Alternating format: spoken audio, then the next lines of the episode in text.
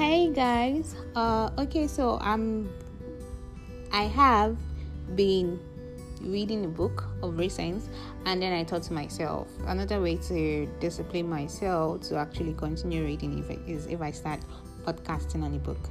So I'm going to start doing that, and I hope you don't mind. I mean, this is also a way for you to like also hear or get to know what's in this book. So the title of the book is um the Power of Self Discipline, and um, it's by Brian Tracy. And it's actually a very lovely book, but I don't read it as often as I, as I told myself I should. Uh, one good thing about this book is that since I started reading this book, I have been challenging myself to do a good number of things. I have been challenging myself to move past um, things that I would settle for, and I've been challenging myself to really, really um, go like an extra mile, and that's the beautiful thing about the book. So, um, this part I want to talk about is um, self discipline and personal experience. You are the most, you are your own most valuable asset. Your life, your potential, and your possibilities are the most precious things you have. So it's actually supposed to be a goal for you to fulfill that potential and become everything that you are capable of becoming. I didn't say everything that you want to become, I said everything that you are capable of becoming. Sometimes we don't know our capabilities, we don't know how far we can go, you don't know, we don't stretch our brains or stretch ourselves and our abilities. We just rely on what we're already used to, and that's it. But that is actually wrong. So, um, your ability to learn and remember can continue throughout your life if you keep your brain alive, alert, and functioning at its best. And um, your most precious financial asset is your earning ability, the ability to work in your primary source of cash, and um, throughout your life. So, what's your biggest investment? That's one of the questions here. What's your biggest investments? Most people don't realize this, and um, they take their earning ability for granted. And um, but it's take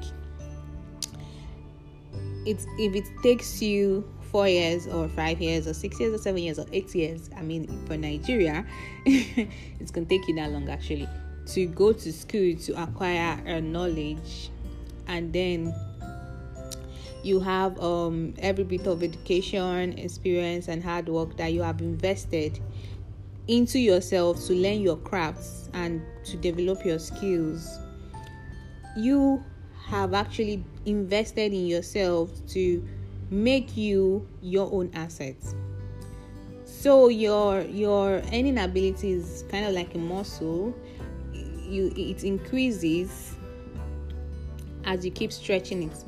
And um, it's important that we realize this. I mean if you if it takes you that long to actually get a skill and through your education and experience you should also know that you your earning abilities is that high and you need to keep doing things like that like to stretch yourself see yourself as the president of your own personal service corporation. And uh, imagine that you are going to take your company public on stock market. Can you imagine that?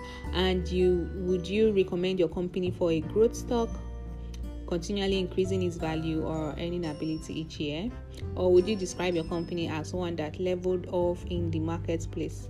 That is not really going anywhere in terms of increased value and income. So there are a lot of growth stocks like apple or a lot of companies now what makes these companies valuable is the ability to actually stretch out over the years and um, keep growing.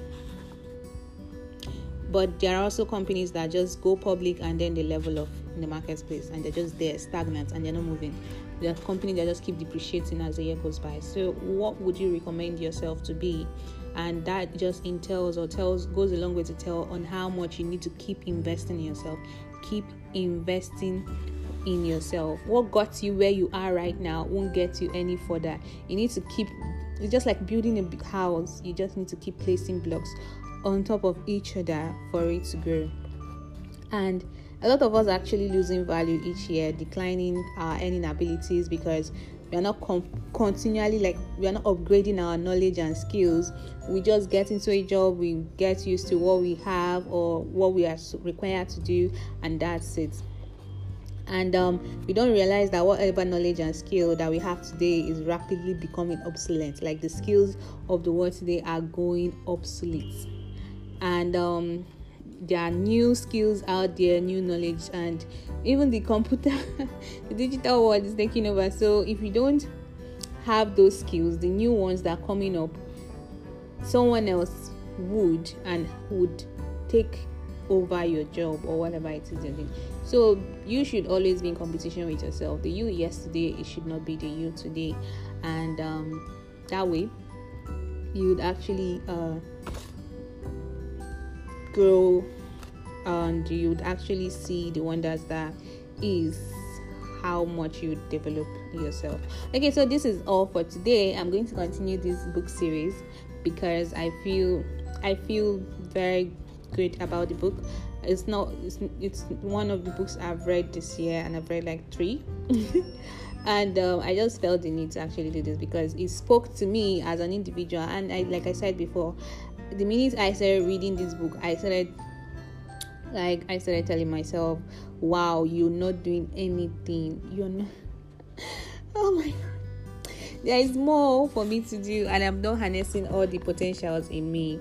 So I hope you guys enjoyed the ones I just said now, and um, you should actually look within you and know how much you're stre- you're stretching your abilities and um always not settle for what we have, or we should always aspire to do more than we did yesterday.